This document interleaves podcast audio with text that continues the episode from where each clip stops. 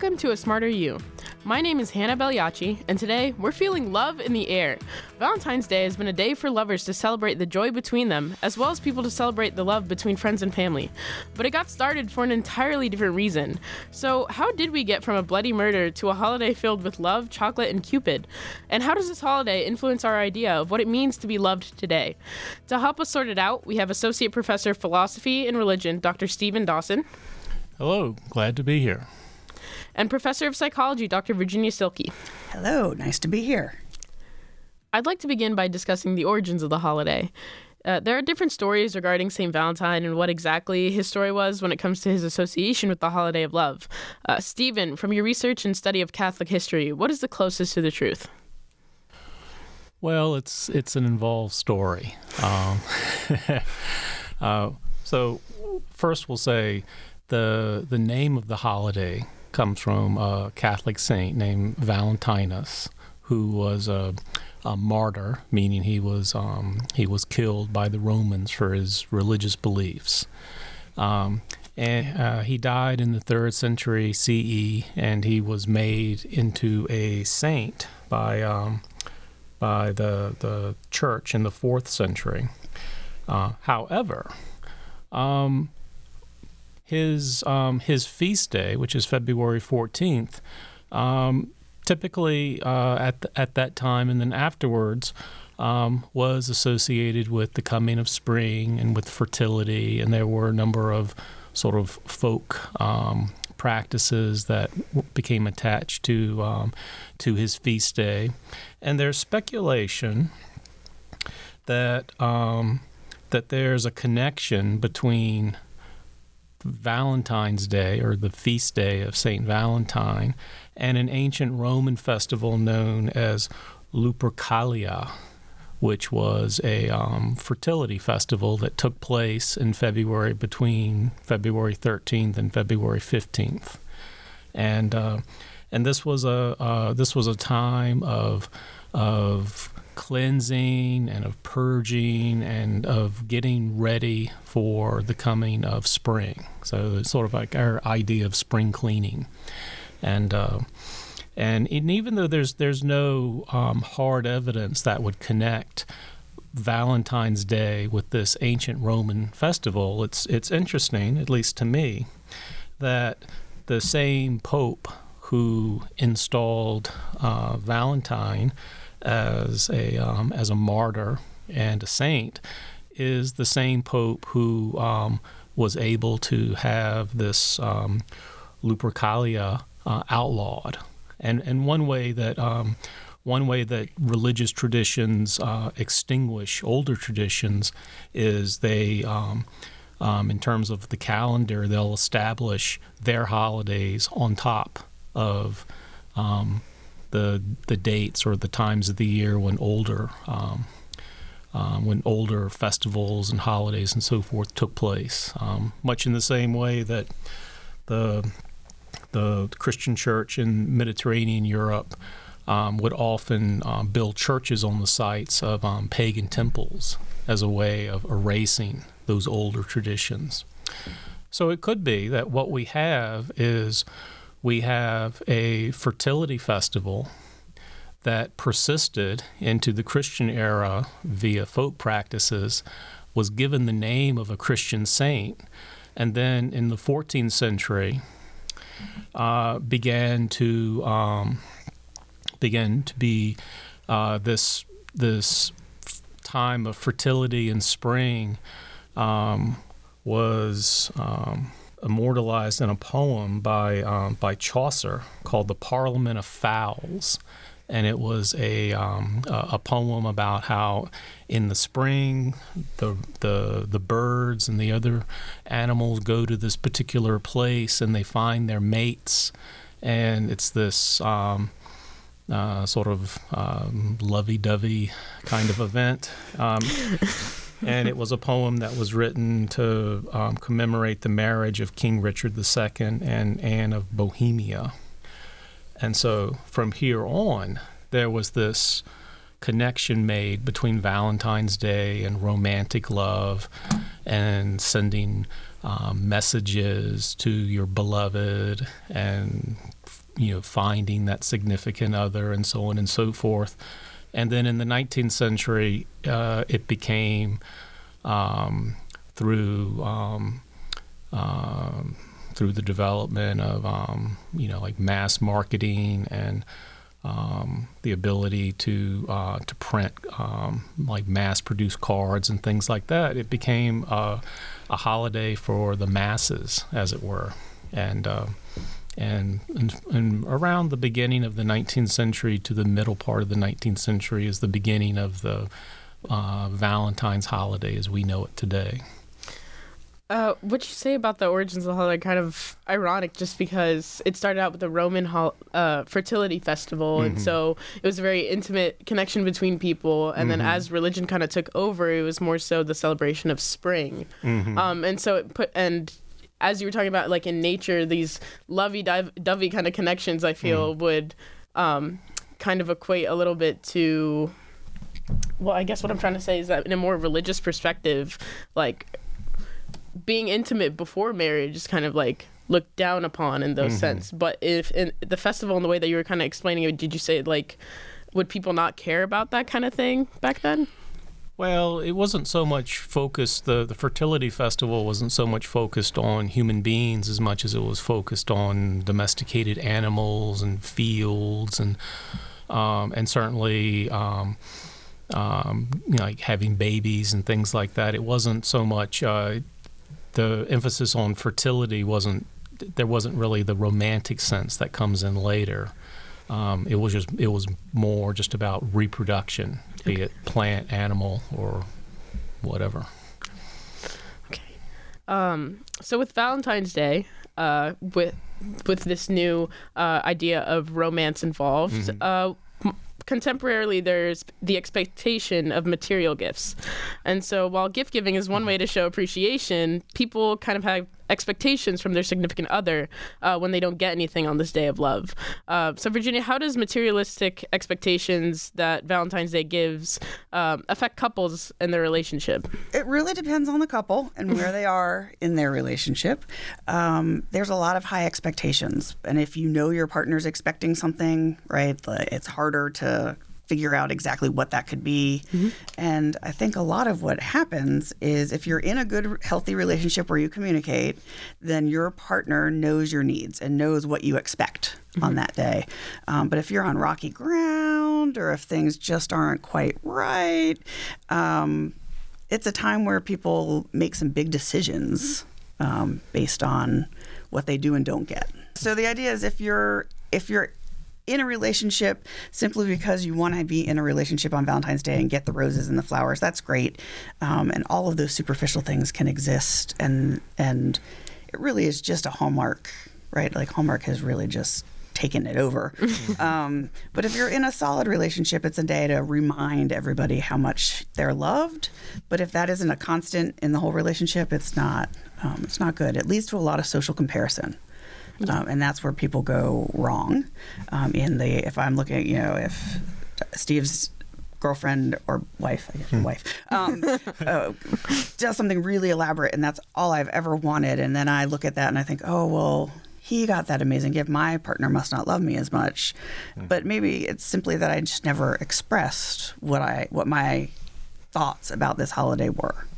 So instead of comparing yourself your or your relationship status to kind of what other people are getting, it's more so focus on okay, how can we build off of each other and connect or communicate more with each other about what we want from this. Yes, and I mean, and then that works out for every holiday and every other thing, right? Like if you actually know your partner and know their expectations and wishes and desires, you can make that happen all the time, not just on this magical um, pretend holiday. Hmm. Yeah, exactly. I mean, um, I feel like most of the time, like if someone doesn't get a gift for something, then it's like you don't appreciate them. But there are small ways to show appreciation. It doesn't have to be on a given day. Like you can texting somebody uh, like at the end of the day like uh, let me know when you get home safe like that's also a sign of appreciation i feel like nowadays because we're surrounded by so many like our generation especially is so used to instant gratification with like Amazon Prime and just sort of like getting things whenever they need it uh, and it's convenient for them. And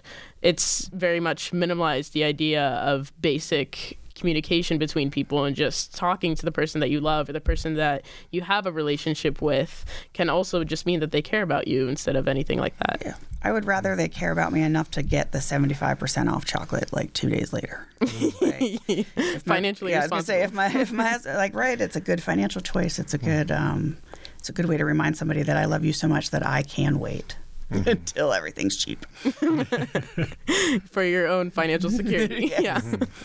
um, so Valentine's Day is mostly fo- focused on love between two people, a single unit, uh, no matter its composition. And uh, but how does this holiday affect the mindset and mental health for those who find themselves alone on this day for lovers?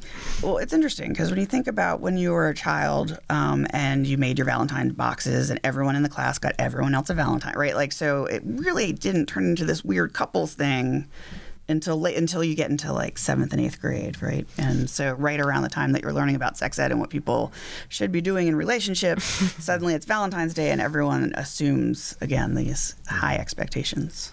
But so yeah, it was. It used to be a celebratory of friends and everybody. Um, I think we should bring that back. I feel I feel like it still can be. Like now I know at least February 15th is known as like Galentine's Day. Um and not maybe not as like a national holiday, but it's still there so that you can show appreciation appreciation to your friends. Um and love like the ancient Greeks they had like four different categories Oh. uh, as we all saw on that Super Bowl ad for the insurance, but um they had four different categories of love so it doesn't have to be very intimate and romantic. Like it can be very much with your friends or um if you're by yourself like self-love that's a thing that should be promoted more definitely. Absolutely. um I, th- I think a lot of it has to do with the it's it's a holiday that's been commodified, and it's been commodified primarily for um, for couples. Um, so the stereotype of the the bouquet of roses and the box of chocolates, um, and but it hasn't been really been commodified for for other groups. You know, so maybe that would be one way to sort of open up Valentine's Day, is is through marketing yeah oh for sure S- since it is a sort of a marketing holiday anyway. yeah i mean think about how many how much more money companies could get if they would market to everybody and not just Right? Like two you people don't- Like, yeah. Spread all the love to all the people. Yeah. exactly um since we're talking about love and we're talking about valentine's day uh, how it's rooted in religion at least um, how about uh, re- religious influence on love so a lot of religions have influences from pa- pa- uh, so- i can't speak so sorry Many religions have influences from patriarchal culture where men dominate and have a final say. Um, but a lot of people who are religious are also interested in more equal relationships. So, how can someone use their religious belief to buck the stereotype and build a healthy, equal relationship? Well, probably the the first question that I, that I would ask would would be which religious traditions are we talking about? Because Valentine's Day is mostly a uh, a a Western and predominantly Christian phenomena.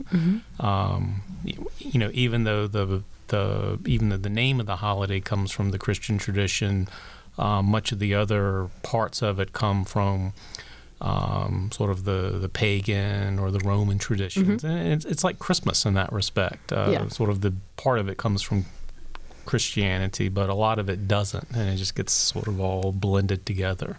And the same is true for Valentine's Day. Um, I mean, it's a, it's a, I mean, so looking at it from that from that sort of old Christian perspective, um, um, love is you know love has always been something that the Christian tradition struggles with. Um, you know, it's it's more interested in in sort of spiritual or platonic kind of love, not you know not romantic love. And it seems like the romantic love sort of comes you know comes later and it comes from outside of that tradition. Um, and then you know and then religious traditions generally try to domesticate uh, love and desire through the institution of marriage. So, um, so I guess you could say that you know you could there's like a sort of a subtle undertone of you know since that is focused on couples, you know, maybe religiously the the ideal would be a married couple Okay. as opposed to just a, a group, you know. I, I don't know. I was just thinking the idea that I had behind this question was just because I know, well, growing up, um, I come from an Islamic background, and a, a, lot, a lot of the time, like my parents personally they taught us that like you respect one another you get you get everything. Like you're winning you're a team. Like that's how it works but as we were i was going to like saturday school versus sunday school Mm-hmm. but um we, we we would learn that a lot of the a lot of the religious rules was was like men um basically having the final say and that a woman couldn't do anything unless her husband gave her permission um and so I know that there are a lot of parallels in Christianity, at least, and in early America, even that the women's role was typ- was typically to stay home. Um, a lot of the ads were like uh, were targeted at women, like house products were targeted at women, saying that like, oh, it's a, a jar so easy to open, a woman could do it, stuff like that. So my perspective is just sort of like, how can we, for people who still have those kind of um, beliefs that a man is the one who has the final say or a man is the stronger uh, in the relationship how can they kind of not necessarily tone it down but make it so that they more so respect um, their partner who, or whoever they're with As an equal, as an equal yeah thank you don't be a jerk. Like I don't like like there seems Yeah. like very simple. Like don't do that anymore. yeah Um, Well, and then you could also maybe invert the the sort of the traditional scenario where the the the, the man is the lover who's pursuing the beloved, um, and turn that around where the the woman can pursue the man, and can initiate. You know, can be the one who gives the flowers and the candies or whatever. when is that going to happen? i mean we definitely live in a day and age where it's possible Yeah, oh, yeah. Yeah, one day Yeah. in the new One- world. That yeah, I was going to say when when is and relationships have def- definitely like evolved from the original like man woman like is a couple and mm-hmm. marriage and everything and now there are so many different types of relationships that mm-hmm. I feel like we could all benefit from either learning from one another and just it doesn't have to be or religion doesn't have to be a big factor that you push outside of people but more so an inward relationship where it's like the way that I think of it is that religion is supposed to be a very personal relationship between you and God.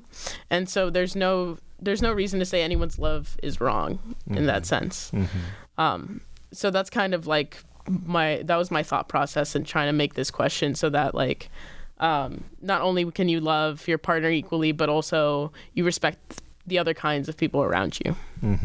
yeah, that's kind of necessary. It's, uh, yeah, because we're all working together. We're all just trying to be here. Yeah, Yeah. If- yeah. If a, and again, if a girl wants to give me flowers, like let's do it. Like, I mean, free flowers. free fl- I mean, flowers die, and the whole problem that they're like you know encased in glass until their last dying breath. But other people enjoy flowers. Yeah, exactly. Um, so to wrap things up, I just want to hear your opinions on this idea, just a thought experiment for fun. Um, but if couples would want to celebrate Valentine's Day with homage to its origi- origins or just true values, uh, what would their day look like? It would be a welcome to spring day, so maybe um, um, uh, sort of an egalitarian splitting of the chores and cleaning the house. Anticipation of some sort of physical interaction later. Yes. um, and then you know, in, in, in blending these different traditions, uh, we could have a date night uh, with a, a meal out, um, and depending on the, the likes and dislikes of the of the of the couple, there could be you know there could be the traditional candies and flowers. There could be other things. You know, it could the the gifts don't have to be standard. Um, and then it just could be a very a very nice time together and a sort of a looking ahead to uh, spring. It's like a nice euphemism. yes, that was a nice euphemism. like, Yes, yeah, it's just a nice time together. together. Yeah. Kind of like a reset button on everything that's going on. Like, Oh, that's a lot of pressure. but yes. uh, okay, well, that's all the time we have for today. Virginia, Stephen, thank you so much uh, for joining in the discussion. Uh, and to all our listeners, we're glad that you came.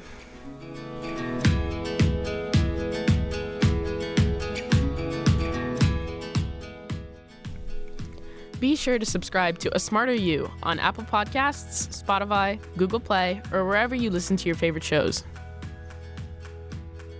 Is there a Lynchburg professor or alum you'd like to hear on the podcast this season, or a topic you'd like us to tackle? Email ucm at lynchburg.edu to let us know. Until next time.